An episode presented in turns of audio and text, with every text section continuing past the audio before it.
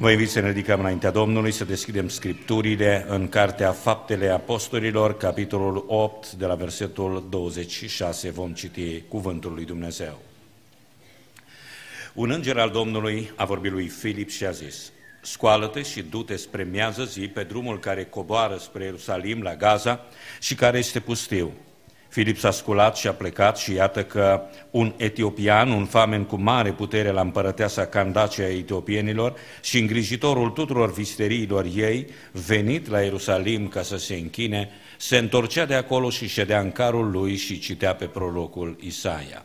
Duhul a zis lui Filip, du-te și ajunge carul acesta. Filip a alergat și a auzit pe etiopian citind pe prorocul Isaia. El a zis, înțelegi tu ce citești?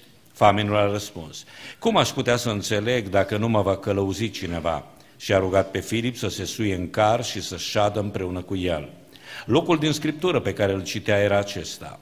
El a fost dus ca o oaie la tăiere și ca un miel fără glas înaintea celor ce-l tunde. Așa nu și-a deschis gura. În smerenia lui judecata e fost luată. Și cine va zugrăvi pe cei din timpul lui? Căci viața i-a fost luată de pe pământ. Famenul a zis lui Filip, rogute, despre cine vorbește prorocul astfel? Despre sine sau despre vreun altul? Atunci Filip a luat cuvântul, a început de la scriptura aceasta și i-a propovăduit pe Isus. Pe când își urmau ei drumul, au dat peste o apă și famenul a zis, uite apă, ce mă împiedică să fiu botezat? Filip a zis, dacă crezi din toată inima, se poate. Famenul a răspuns, Cred că Isus Hristos este Fiul lui Dumnezeu. A poruncit să stea carul, s-au coborât amândoi în apă și Filip a botezat pe famen. Când au ieșit afară din apă, Duhul Domnului a răpit pe Filip și famenul nu l-a mai văzut. În timp ce famenul își vedea de drum plin de bucurie, Filip se afla la Azot, de unde s-a dus până la Cezaria și propovădea Evanghelia în toate cetățile prin care trecea. Amin. Vă invit să vă reașezați. Vă aduc salutări din uh, Etiopia. Ne-am bucurat acolo de Marius Iacob, familia lui Marius Bărte, un alt misionar din România. Dacă Domnul ne va ajuta în seara aceasta, voi avea o prezentare mai lungă pe tema aceasta. Însă în această zi suntem la o zi de sărbătoare, la o zi de bucurie pentru biserică, pentru familii, pentru cei care sunt îmbrăcați în haine albe astăzi și ne rugăm din toată inima Dumnezeu să-i binecuvinteze pe fiecare. Amin. În această zi vreau să prezint prin mesajul pe care îl voi avea un gând legat despre botez și anume botezul ca act suprem al închinării. Botezul, act suprem al închinării. În fiecare om există ceea ce oamenii numesc instinctul religios. Sentimentul acesta că există cineva, că există ceva de care noi suntem copleșiți în lăuntrul nostru, simțim prezența, deși nu-l vedem, deși nu-l auzim, și în general toți oamenii cred ceva, chiar și ateii cred ceva. Ateii cred că Dumnezeu nu există, dar și ei cred. Și bine spunea odată cineva,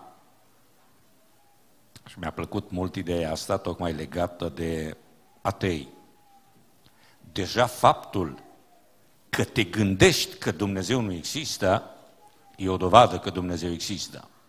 Pentru că dacă ceva nu există, tu nu poți gândi, nu poți percepe.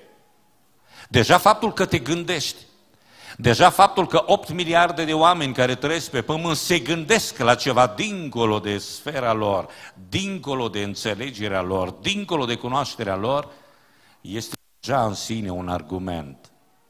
Faptul că Dumnezeu este contestat, este iarăși un alt argument. Nu poți contesta ceva ce nu există. Nu poți contesta ceva ce nu are ființă. De aceea, fiecare om crede într-un fel și fiecare om mânat de acest instinct religios are un răspuns, are o atitudine față de această ființă pe care noi o chemăm Dumnezeu. Și răspunsul uman este întotdeauna și ar trebui să fie închinarea, adorarea lui Dumnezeu, proșternerea înaintea lui. De aceea botezul este, pe lângă multe lucruri care uh, reprezintă într-un fel botezul, eu așa îl înțeleg, potrivit acestui, și potrivit acestui pasaj, potrivit acestei experiențe a famenului etiopian, botezul este și un act suprem al închinării. De aceea, ca să înțelegem bine mesajul acesta, trebuie mai întâi să definim ce este închinarea, ce conține închinarea, ce presupune închinarea. În primul rând, închinarea este un răspuns uman, este răspunsul uman la actul revelației lui Dumnezeu. Dumnezeu ți se descoperă. Îl cunoști pe Dumnezeu și închinarea este răspunsul natural, răspunsul normal. Când îl cunoști pe Dumnezeu cât de mare este, întotdeauna te închini înaintea Lui, îngenunchezi înaintea Lui, te apleci înaintea Lui. De aceea observăm istoria acestui om. Famenul a mers la Ierusalim. De ce credeți că a mers famenul acesta la Ierusalim? Ne spune Biblia aici foarte clar. Venit la Ierusalim ca să se închine. Se crede despre el, și poate în seara asta o să vorbesc mai mult despre Etiopia, Etiopia are foarte multe lucruri în comun cu Israelul. Uh, ei spun că primul rege al lor, Menelec, este fiul lui Solomon, făcut cu împărăteasa din Seba și el este primul rege al lor. Și cultura evreiască a apărut pe meleagurile acelea și a rămas până în zilele noastre. Este o țară acum jumătate musulmană, jumătate creștină, ortodoxă, monofiziți. Sunt și uh, la ora actuală mulți evanghelici, mulți penticostali, prim-ministrul Etiopiei este penticostal. Dar acest famen se pare că este un, un prozelit, un om care, în contact cu Israelul, fiind această legătură directă cu Israelul, cu religia ebraică, se spune chiar chivotul cândva a fost dus acolo, a fost această legătură și omul acesta știa ce înseamnă templul. El s-a dus acolo ca închinător, dar închinarea lui a ajuns la un anumit nivel. El a străbătut mii de kilometri ca să facă acest pelerinaj. A adus daruri la templu, pentru că dacă a mers să se închine, închinarea presupune și asta, a adus daruri, nu s-a dus cu mâna goală. A cumpărat cărți. Închinarea presupune cunoaștere, studierea cuvântului lui Dumnezeu. Și a început să citească din aceste cărți. Citea cu voce tare în carul lui. Filip, când a alergat, l-a auzit citind. Nu l-a văzut citind, l-a auzit, pentru că el citea cu voce tare. Își punea întrebări. Era dorința aceea de descoperire, de revelație a lui Dumnezeu. Dar ceea ce înțelegem noi din Scriptură este că pe Dumnezeu nu-L poți cunoaște decât în măsura în care ți se revelează. Iar Dumnezeu ți se revelează în măsura în care îl cauți. Dacă ești doritor, dacă în ziua aceasta vrei să-L cunoști pe Dumnezeu, dacă răspunsul tău, dacă atitudinea ta este una potrivită, Dumnezeu ți se va descoperi. Dacă nu vei sta acolo supărat, vei da din coate, te vei plimba, te vei duce în stânga, în dreapta și totul va trece pe lângă tine ca trenul. Mulți oameni au mers la Ierusalim atunci. Mulți oameni, poate chiar din Etiopia, au mers să se închine acolo. Mulți oameni veneau de departe, gândiți-vă că uh, în ziua cinzecimei au venit oameni din întreaga lume, mergeau acolo să se închine. Însă nu toți cei care au mers să se închine s-au închinat cu adevărat și nu toți au ajuns la punctul acela în care închinarea lor să atingă cota maximă, să atingă apogeul. Oamenii de obicei se închină și la ceea ce nu cunosc. Domnul Iisus stă de vorbă cu o femeie samariteancă. Evanghelia după Ioan, capitolul 4, versetul 22-23, uh, descrie discuția pe care Domnul Iisus o are cu această femeie, care la un moment dat este pe subiectul religios. Unde trebuie să ne închinăm? Pe muntele acesta sau la Ierusalim? Care e biserica adevărată, spuneau oamenii astăzi întrebarea. Care este religia adevărată? Care este religia cea mai bună? Și sunt dezbateri. Și Domnul Isus are această dezbatere, această discuție cu femeia samariteancă. Pentru că evreii se închinau la Ierusalim, în templul zidit de Solomon, iar samaritenii aveau un alt loc sfânt, un alt munte pe care se închinau, aveau un alt templu la care aduceau închinarea lor. Și acum se punea problema, bun, eu unde ar trebui să mă închin? Că eu vreau să mă închin lui Dumnezeu. Și Domnul Iisus aduce atunci și spune așa, voi vă închinați la ce nu cunoașteți. Noi ne închinăm la ce cunoaștem. De aceea, în primul rând, închinarea presupune cunoașterea lui Dumnezeu. Și botezul este un act suprem al acestei închinări. Când îl cunoști pe Dumnezeu și când ajungi să-L înțelegi pe deplin, botezul este răspunsul natural, răspunsul uman față de această cunoaștere. Observați acest famen. S-a închinat lui Dumnezeu, a mers la templu, s-a rugat, a cântat, citea Biblia, dar nu cunoștea suficient. Și Dumnezeu l-a trimis pe Filip ca să-i deschidă Scriptura și să-i explice ca să cunoască, să înțeleagă. Ei bine, când cita din prorocul Isaia, Filip i-a spus, cel despre care este vorba în această carte. Cel care este descris pe paginile acestei cărți este Isus Hristos, Fiul lui Dumnezeu. Și când a ajuns la înțelegerea aceasta, când a ajuns să-L cunoască pe Iisus Hristos, prin Scriptură, prin mesajul adus de Filip, famenul ca răspuns a spus, eu vreau să mă închin lui Iisus. Eu vreau să recunosc pe El ca Domn în viața mea. Ce ar trebui să fac? Ei bine, botezul este actul suprem al închinării. Dacă vrei să te închini lui Isus, dacă vrei să-L primești în viața ta, următorul pas este botezul, pentru că botezul este un act suprem al închinării. Te închini lui Isus Hristos. Îl recunoști pe El. Recunoști că El este Fiul lui Dumnezeu. Și observați, are loc această discuție. Crezi că Isus este Fiul lui Dumnezeu? Da, cred, din, dacă crezi din toată inima se poate. Și famililor răspuns, cred că Isus Hristos este Fiul lui Dumnezeu. Închinarea presupune cunoașterea lui Dumnezeu.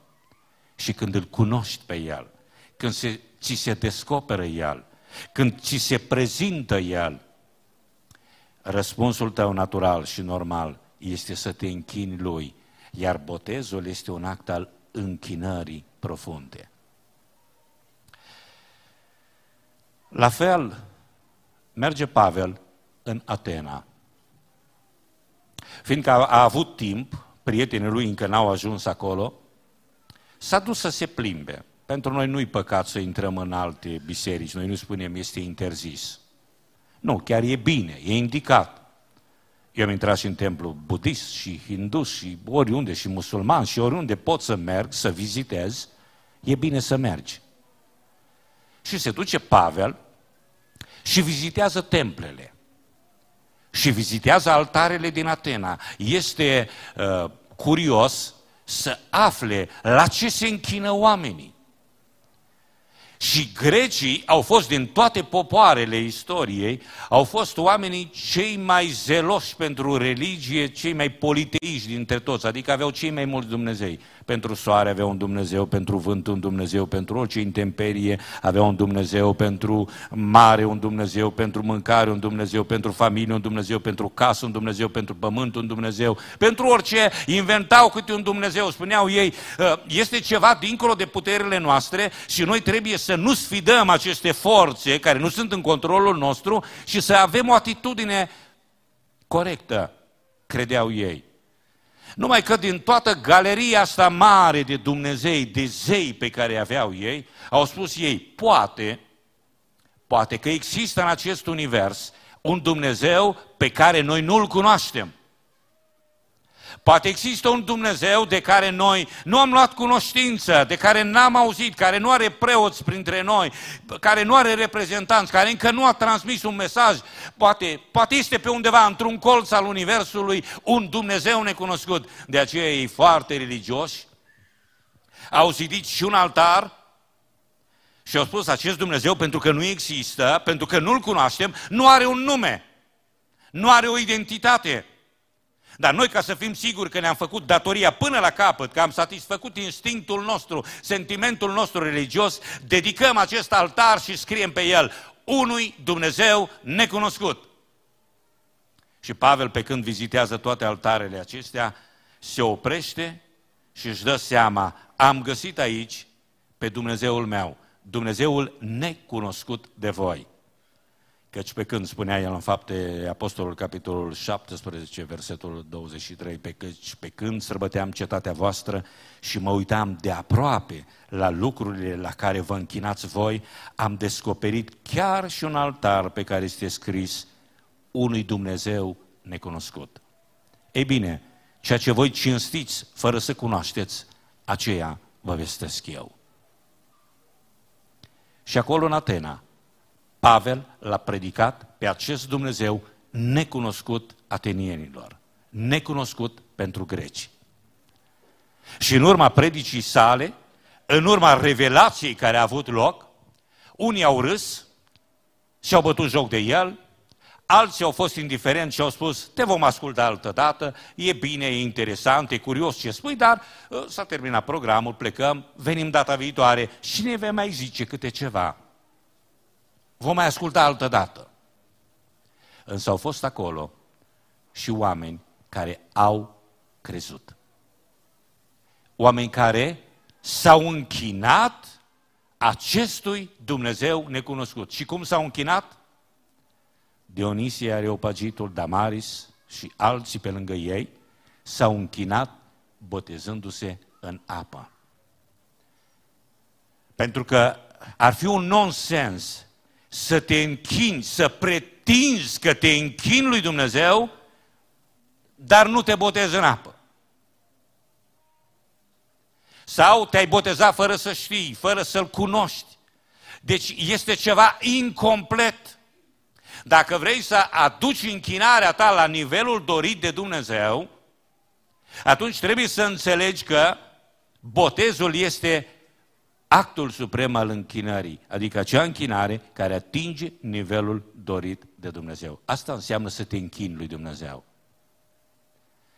În al doilea rând, închinarea este o atitudine de smerire a ființei umane. Când te închini, te smerești. Când îl cunoști pe El, când descoperi cât de mare este El, realizezi cât de mic ești tu. Când înțelegi cât de sfânt este El, realizezi cât de păcătos ești tu. Când înțelegi că El este singurul vrednic de toată lauda, de toată slava, de toată cinstea, înțelegi că tu ești cel mai nevrednic dintre toți. Închinarea asta este. Te uiți spre tine și vezi cât de mic ești, vezi cât de slab ești, și oamenii nu înțeleg că asta este esența închinării. Domnul Isus a dat o pildă, pilda vameșului și a fariseului. Fariseii erau oamenii cei mai religioși. Și unul din acești farisei a venit într-o zi la templu să se închine. dar o închinare pe dos. O închinare pe care Dumnezeu a refuzat-o efectiv, a mustrat-o efectiv. Pentru că omul acesta când s-a închinat, a venit înaintea lui Dumnezeu și a spus, Dumnezeule, îți mulțumesc că eu, eu nu sunt ca ceilalți oameni. Și a început să enumere păcatele altora, greșelile altora, hărăpăreți, preacurvari, mincinoși, hoți și așa mai departe. Îți mulțumesc că eu nu sunt ca ceilalți. Îți mulțumesc că eu postesc de două ori pe săptămână. Eu dau zecială din tot venitul meu. Eu fac asta, eu fac asta, eu, eu, eu. Și Dumnezeu a spus, nu pot privi cu plăcere spre asemenea închinare. Asta nu e închinare. Când tu te ridici pe tine și vrei acum recompensa de la Dumnezeu, ce vrei Dumnezeu să se așeze sub nivelul tău să spună cât de bun ești tu, cât de religios ești tu, ce om deosebit ești tu, ce bravo ești tu. Închinarea nu e asta. Din potrivă, tot acolo în templu, într-un colț undeva ascuns, nu îndrăznea nici ochii să-i ridice spre cer, nu îndrăznea, se vedea doar pe el. Era acolo un om care nu rostea multe cuvinte, care spunea, Doamne, ai milă de mine, păcătosul. Nu avea timp să-i vadă pe alții. Nu avea timp să se compare cu alții. Nu avea timp nici măcar nu-i trecea prin cap să se compare cu Dumnezeu. Se uita doar spre el și spunea, Dumnezeule, ai milă de mine, păcătosul. Și ce a făcut Dumnezeu? A primit acea închinare, pentru că închinarea plăcută lui Dumnezeu presupune smerenie. Să te pleci să te smerești, să te pocăiești, să spui, eu sunt cel mai rău om, eu sunt cel mai păcătos, eu sunt cel mai nevrednic. Asta înseamnă închinare. Închinare nu înseamnă că tu vii și arăți cine ești și că dai. Și sunt multe exemple de felul acesta. De aceea botezul Botezul nu e altceva, botezul nu-l luați pentru că sunteți sfinți, pentru că sunteți cei mai buni, sunteți mai buni decât colegii voștri, sunteți mai buni decât ceilalți. Botezul este asumarea propriilor greșeli, responsabilități, te botez pentru că recunoști că ești păcătos. Atât de păcătos încât mori, ar trebui să mori, și acum tu nu mori pentru că a murit cineva în locul tău, dar într-un fel simulezi moartea, într-un fel te identifici cu moartea. Mi-amintesc și am rămas întotdeauna impresionat de, de experiența asta pe care am avut-o cu foarte, foarte mulți ani în urmă. A venit un tânăr, noi la botez facem mărturisirea păcatelor. În această zi avem și pe sora Ionica între noi, este bonlavă, Va fi un caz mai special în această zi, dar am fost și la ea cu greu, am putut să o înțeleg, dar uh, face mărturisirea păcatelor înainte de botez. Cu mulți, mulți ani în urmă a venit odată un tânăr, avea vreo 18 ani, și tânărul acesta a venit la mine, s-a așezat, nu spunea nimic. A zis că ai ceva de mărturisit? El a zis sincer, nu. Și ce cauți aici? Am venit să mă botez. De ce? De ce? De ce să te botezi? Păi, el a început să zică, păi, eu, eu sunt crescut în familie de creștini, foarte ascultător de părinți, respectos, n-a făcut niciun rău, eu n-am furat, eu n-am mințit, eu nu, eu nu, eu nu. Și a spus, nu, stai cu tine e altă poveste. Ție nu-ți putem da certificat de botez, nu te putem boteza în apă, cu tine facem altceva dau o comandă, am mulți prieteni, dau o comandă de o icoană, te pictează pe tine, te face icoană, îți pune aură și vezi, poate, găsești locuri unde o să se vândă bine. Ești un sfânt, tu n-ai ce căuta aici, pentru noi nu, ne pare rău, aici noi nu primim sfinți. La botez, noi nu primim sfinți, oameni care n-au făcut nimic rău. Oameni care vin și botezul e un fel de medalie, un fel de trofeu, un fel de diplomă, de certificat, că tu ești cel mai sfânt om, ești mai bun decât toți ceilalți. Ne pare rău, ai greșit biserica, ai greșit adresa. Dacă recunoști că ești păcătos, dacă recunoști că ești nevrednic. Dacă te faci mic, atunci da, te califici pentru botez. Pentru că închinarea asta presupune smerenie. Psalmul 95 spune asta, veniți să ne închinăm și să ne smerim, să ne plecăm genunchiul înaintea Domnului, Făcătorului nostru. Asta presupune închinare. Și asta presupune botezul ca act suprem al închinării. Să recunoști cât de păcătos ești. În al treilea rând, închinarea este recunoașterea supremației lui Dumnezeu, recunoașterea autorității lui Dumnezeu, recunoști suveranitatea lui Dumnezeu. Romani, capitolul 10, versetul 9 spune așa, dacă mărturisești, deci, cu gura ta pe Iisus ca Domn, și dacă crezi în inima ta că Dumnezeu l-a înviat din morți, vei fi mântuit. Dacă mărturisești, deci, cu gura ta, iată de ce, noi pe lângă acești candidați, cinci aici, un aici, nu avem pe lângă ei și nași. Nu avem pe cineva care să mărturisească în locul lor. Ei mărturisesc pentru ei personal. Dacă mărturisești, deci, cu gura ta pe Iisus ca Domn și dacă crezi din inima, în inima ta, nu poți crede cu inima altuia, nu poți crede pe vorbele altuia, trebuie să crezi în lăuntrul tău, în inima ta, în ființa ta. Tu trebuie să crezi, să-L recunoști, să-L mărturisești pe Iisus ca Domn. Când te închini, recunoști că este o ființă superioară ție. Când te închini, recunoști domnia, suveranitatea lui Dumnezeu, autoritatea lui Dumnezeu. Asta presupune închinarea. Recunoști că cel căruia aduci închinarea ta este vrednic de ea, o merită. Și de aceea botezul este actul suprem al acestei închinări, al recunoașterii. Cel mai mult, cel mai evident, în apa botezului îl mărturisești pe Iisus ca Domn. În primul rând. Dacă îl mărturisești doar prin cântare, doar prin rugăciune, doar că mai spui și tu din când în când că Iisus Hristos este Domnul, este bine, dar nu-i suficient. Închinarea ta este la un anumit nivel. Dar în momentul în care te botezi, în apa botezului, această mărturisire a lui Isus ca Domn, această recunoaștere a suveranității Lui, atinge apogeul. Și botezul devine actul suprem al închinării tale. În al patrulea rând, închinarea presupune și dăruire, dedicare. Închinarea este actul de dedicare a propriei vieți.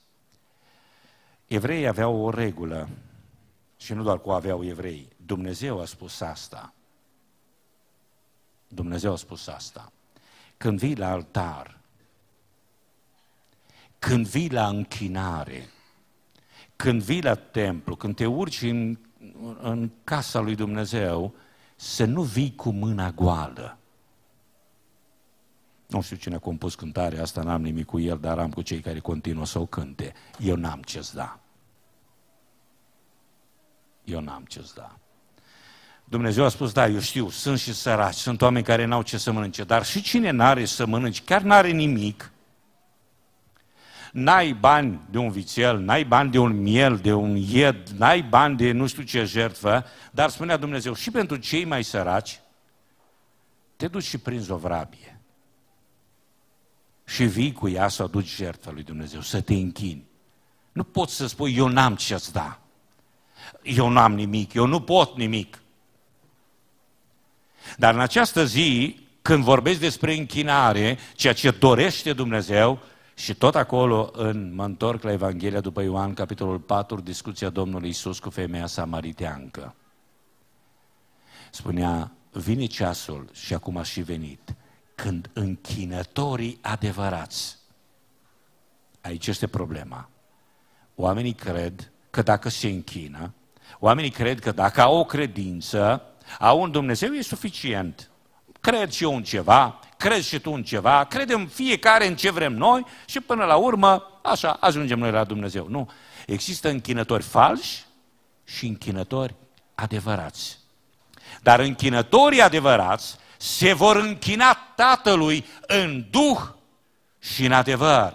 Adică închinarea are loc la nivel spiritual și are loc în adevăr, adică cu adevărul Scripturii. Nu te închini cum vrei tu. Pentru că eu în Biblia mea n-am găsit nimic despre moaște. N-am găsit nimic despre icoane, ba împotriva lor scrie în Biblia asta să nu te închini unui lucru făcut de oameni. Nici o reprezentare. Dumnezeu a spus foarte clar să n-am nicio reprezentare. Nu-mi trebuie. Ana, de icoană, noi putem să avem. Noi suntem mai deștepți. Să te închini în adevăr. Cu adevărul Scripturii, nu cum vrei tu. Nu ce vrei tu, nu ce ți-au spus unul și altul, că venim de 2000, de 10.000 de ani să veniți. Cu credința și cu adevărurile. Dacă nu sunt adevăr, dacă nu sunt după Scriptură, sunt zero. Asta trebuie să înțelegi, că închinarea, închinarea trebuie făcută în acord cu Scriptura, în adevărul Scripturii, nu cum vrei tu, că așa a făcut nu știu cine, așa fac toți. Nu mă interesează cum fac toți. Mă interesează să fac ce scrie în Biblie. Mă interesează să mă închin cum, cum dorește Tatăl. Pentru că continuă acel verset, fiindcă astfel de închinători dorește și Tatăl. Și dacă botezul este un act suprem al închinării, atunci și botezul în sine trebuie făcut la fel. De aceea, noi nu botezăm copiii de mici. Pentru că botezul este un act al închinării. Te închin lui Dumnezeu și trebuie să te închini în duh și în adevăr.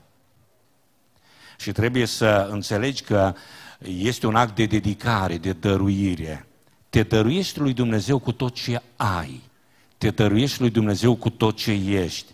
De aceea, botezul este un act suprem al închinării pentru că este actul solemn al consacrării permanente. Când spui, Doamne, îți dau viața mea, Doamne, îți dau ființa mea, îți dau tot ce sunt, tot ce am eu, este al tău, în momentul în care te dedici, asta înseamnă închinare, te dăruiești lui Dumnezeu. Nu doar o parte. Nu-i, doar, nu-i despre bani vorba. O altă imagine acolo în templu. Erau oameni bogați, Iisus se uita, a venit momentul coletei. Era lada aceea mare, pusă acolo într-un loc special, oamenii așteptau momentul acela, toți erau curioși, pentru că a devenit o curiozitate, cât dă unul, cât dă celălalt, ia să văd ăsta, cât dă celălalt, cât dă și era un fel de competiție, care dă mai mult și care dă mai mult. Și au intrat într-o competiție și cine dă mai mult și cine dă mai mult. Și toți își aruncau banii lor și primeau aplauzele. A dat o mie. Bravo! A venit următorul, eu dau două mii și a venit altul, eu dau cinci mii și eu dau zece mii și se luau la întrecere. A venit și acolo o femeie cu doi bănuți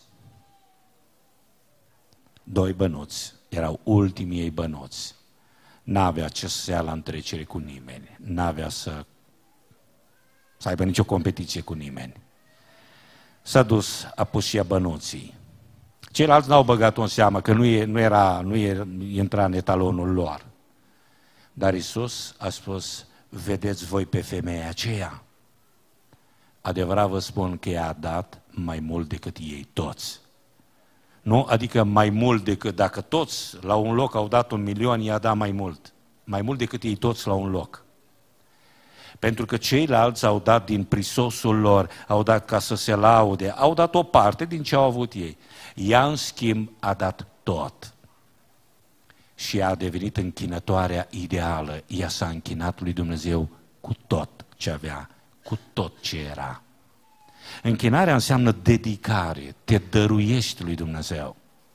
Botezul nu este doar un ritual așa ca să ți se ierte păcatele, ca să-ți speli păcatele, ca să intri în biserică, să te poți căsători, să fii și tu în rând cu creștinii. Nu botezul este un act prin care declari că îți predai viața ta, îți dăruiești viața ta, îți dedici viața ta lui Dumnezeu.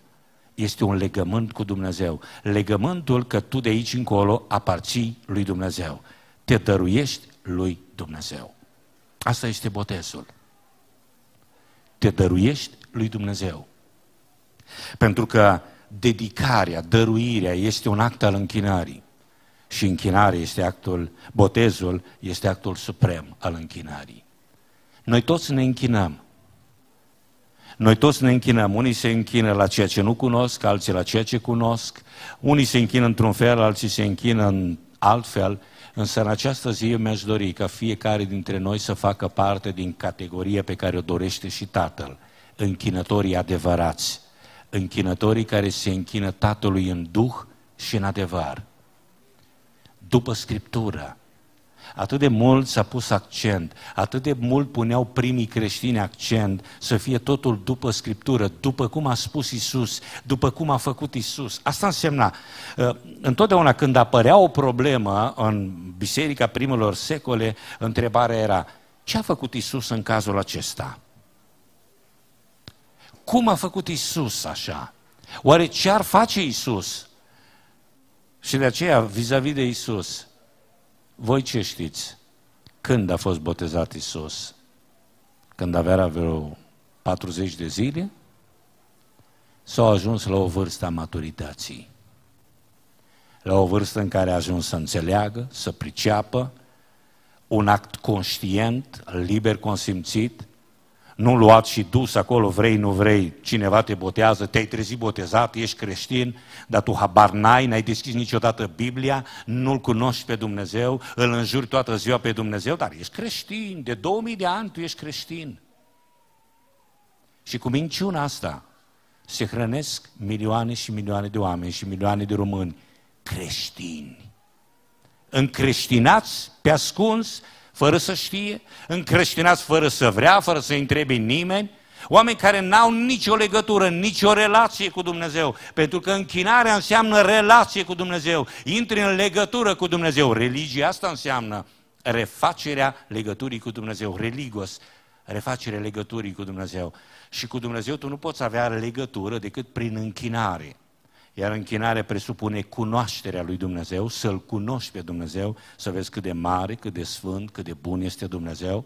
Închinarea presupune smerirea ta, înseamnă să te recunoști pe tine, vinovăția ta, pocăința ta să se vadă, nevrednicia ta să se vadă, neputința ta să se vadă, te uiți în tine și spui, eu nu merit, eu nu sunt vrednic. Doar harul lui Dumnezeu, doar bunătatea lui Dumnezeu. Închinarea presupune apoi recunoașterea suveranității lui Dumnezeu. Îl recunoști, îl mărturisești. El este Domnul meu. Uh, poți avea mulți domni, poți avea multe religii, dar nu, eu mă debarasez de orice altă religie care nu corespunde cu Biblia, cu Cuvântul lui Dumnezeu și îl aleg doar pe Iisus Hristos. El este Domnul. Nu-i San Francesco d'Assisi, nu-i Papa Pius, nu-i nu știu cine, nu Padre Pio, nu-i uh, Cleopa sau ce, sau Paraschiva sau oricine și orice ar fi. În această zi, în apa botezului, tu trebuie să mărturisești un singur Domn. Iisus Hristos. Și la botez s-a auzit o voce, confirmarea Tatălui care a spus, de El să ascultați. Nu de patriarhul cu tare, nu de președintele cu tare, nu de învățătorul, nu de predicatorul cu tare, de El, de Isus Hristos. Iar cuvintele Lui sunt aici în Evanghelie. De El să ascultați. Iar El a spus, pocăiți-vă și credeți în Evanghelie. El a spus, duceți-vă în toată lumea și predicați Evanghelia la orice făptură. Cine va crede și se va boteza, va fi mântuit. Botez fără credință n-are nici o valoare. Botez fără pocăință n-are nici o valoare. Degeaba spui, m-am botezat, am fost botezat. E zero. Dacă n-ai legătura ta personală, dacă n-ai o relație personală cu Dumnezeu, dacă nu te închini Lui, dacă nu-L cunoști, dacă nu citești Biblia, dacă nu ești interesat de El, dacă te plictisesc mesajele despre El, dacă adormi în timp ce citești Biblia și te plictisește, ești departe de Dumnezeu. Sau spunea Pavel folosind o, o expresie, spre rușinea voastră o spun corintenilor, sunt mulți care nu cunosc pe Dumnezeu, dar pretind că se închină. Închinarea este actul de dedicare, de dăruire a propriei vieți. Te dedici te dăruiești lui Dumnezeu. Și în această zi, șase suflete au decis să-și dăruiască viața lor lui Dumnezeu. Asta vor exprima în apa botezului, întrebările sunt acestea. Dacă îl cunoști pe Dumnezeu, dacă crezi în Dumnezeu și credința presupune cunoaștere, crezi în Dumnezeu, mărturisești că ai păcate, ei toți deja au mărturisit lucrul acesta, au mărturisit păcatele lor, recunosc autoritatea, supremația, divinitatea, autoritatea lui Isus Hristos, îl mărturisesc pe Isus ca Domn al vieții lor și apoi vor mărturisi că îl vor sluji pe El, îl vor urma pe El, nu Biserica Pentecostală, nu Biserica Catolică trebuie să urmeze, că într-o zi o poate lua razna oricine, dar mărturisesc că îl vor urma pe Isus Hristos. El este singurul după care poți merge sigur 100%.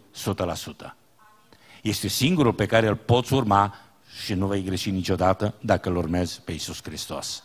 Orice alt om pe care îl poți urma poate da bine, poate merge 90, 98%, 99% dacă este, dar singurul care merită, în care poți avea garanție 100% că îl poți urma și ajunge în cer, este Isus Hristos. Nu există o altă cale. Nu există o cale mai bună decât Isus Hristos. Și de aceea aici, în apa botezului, vor declara că îl vor sluji pe Dumnezeu toată viața, vor declara că își dăruiesc viața lor, inima lor, lui Isus Hristos. Pentru că o religie fără inimă, o închinare fără inimă, ă, dau și eu ceva lui Dumnezeu, am dat un ban și am scăpat. Nu. Când și eu, mă rog și eu zic ceva, dar hai să treacă repede, hai că m-am cam plictisit. Aceea nu este închinare plăcută lui Dumnezeu. Când îi dăruiești lui Dumnezeu, îi dăruiești cu bucurie. Famenul acesta etiopian a trecut prin toate etapele acestea, s-a smerit. Era ministru, ministrul finanțelor din Etiopia. S-a smerit. A recunoscut că nu știe, că nu cunoaște, că nu înțelege. A recunoscut că are nevoie de cineva care i-a arătat calea. S-a smerit. L-a recunoscut pe Iisus Hristos ca Domn al vieții lui și a, a cerut, a solicitat botezul și a spus vreau să mă botez și a dăruit viața lui. El nu a mai fost doar în slujba împărătesei candace a etiopienilor, dar a, venit, a devenit primul creștin din Etiopia, primul creștin din Africa, primul creștin care l-a declarat pe Iisus ca Domn al vieții lui. Și când a făcut asta, nu, s-a, nu i s-a închis orizontul. Uh, n-a spus, oh, m-am pocăit, nu mai am voie, gata, s-a terminat cu viața mea, de acum asta e, m-a luat gura pe dinainte, n-am avut ce face. Nu. Era plin de bucurie. Pentru că închinarea adevărată presupune bucurie. Când te închin lui Dumnezeu, ți se umple inima de pace, de liniște, de bucurie, există acea bucurie a mântuirii care radiază pe fața ta. Deci mă rog din toată inima astăzi Dumnezeu să-i binecuvânteze pe cei șase. Să binecuvânteze Domnul pe toți cei care astăzi sunt în casa lui Dumnezeu. Doresc din toată inima să aveți o închinare plăcută lui Dumnezeu. Fiindcă am primit dar, o împărăție care nu se poate clătina, Evrei 13 cu 28, fiindcă am primit dar o împărăție care nu se poate clătina, să ne arătăm mulțumitori și să aducem astfel lui Dumnezeu o închinare plăcută, cu frică și cu tremur, fiindcă Dumnezeul nostru este un foc mistuitor. Și Ioan Botezătorul, pe lângă apa botezului, punea alături și focul. Punea alături și focul iadului. Unii contestă existența iadului, prezența iadului, dar ea este o realitate biblică. Ori una ori alta. Ori una, ori alta. Ioan Botezătorul era foarte tranșant. Dacă nu vă pocăiți, dacă nu vă întoarceți la Dumnezeu, dacă nu vă mărturisiți păcatele și le abandonați, dacă nu vă întoarceți din toată inima lui Dumnezeu, se apropie focul și focul va separa de aceea, în această zi, eu mă rog ca Dumnezeu să pregătească inimile noastre ca noi să fim salvați, pentru că salvarea asta înseamnă, mântuirea asta înseamnă, izbăvirea asta înseamnă, să nu ajungi în iad, să nu ajungi în focul cel veșnic, să ne ajungi la judecata de apoi nemântuit, nesalvat. Iar salvarea stă în acest act al închinării, care presupune cunoașterea lui Dumnezeu, smerirea ta, pocăința ta, presupunerea, presupune mărturisirea lui Isus Hristos ca Domn și apoi dăruirea propriei vieți. Mi-am dedicat viața lui Dumnezeu. Mi-am dăruit viața lui Dumnezeu. Nu-mi pare rău. Îl slujesc pe Dumnezeu cu bucurie. Mă închin cu bucurie. Mă închin lui Dumnezeu și sunt plin de bucurie că l-am cunoscut și vreau să-L slujesc toată viața. Dumnezeu să ne binecuvinteze. Amin.